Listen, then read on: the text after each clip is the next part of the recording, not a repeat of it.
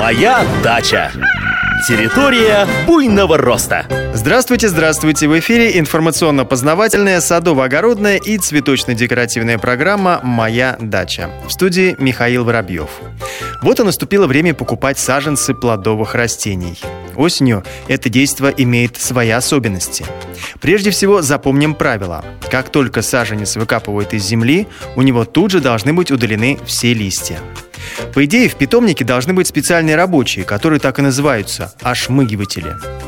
Если вы делаете это самостоятельно, то запомните. Листья удаляют, проводя рукой от корня к макушке. В обратном направлении это делать проще, но в таком случае обязательно повредятся почки. Но зачем же, спросите вы, обрывать еще вполне зеленые листья? Дело в том, что при выкопке у саженцев сильно повреждаются корни, больше половины их остаются в земле. Из-за этого растения испытывают недостаток воды. А тут еще листья продолжают активно испарять драгоценную влагу. В результате саженец может просто высохнуть.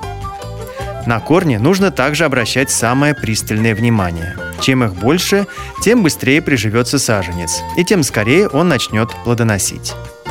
Пересыхание корней, пусть даже кратковременное, крайне нежелательно.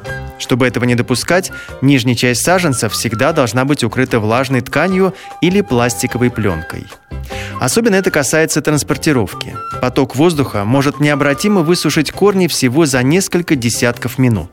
Привезли саженцы в сад, поставьте их на несколько часов в ведро или бочку с водой. Корни восполнят запас влаги, и растения успешно приживутся.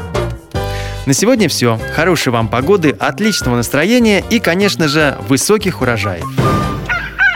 Моя дача. Территория буйного роста.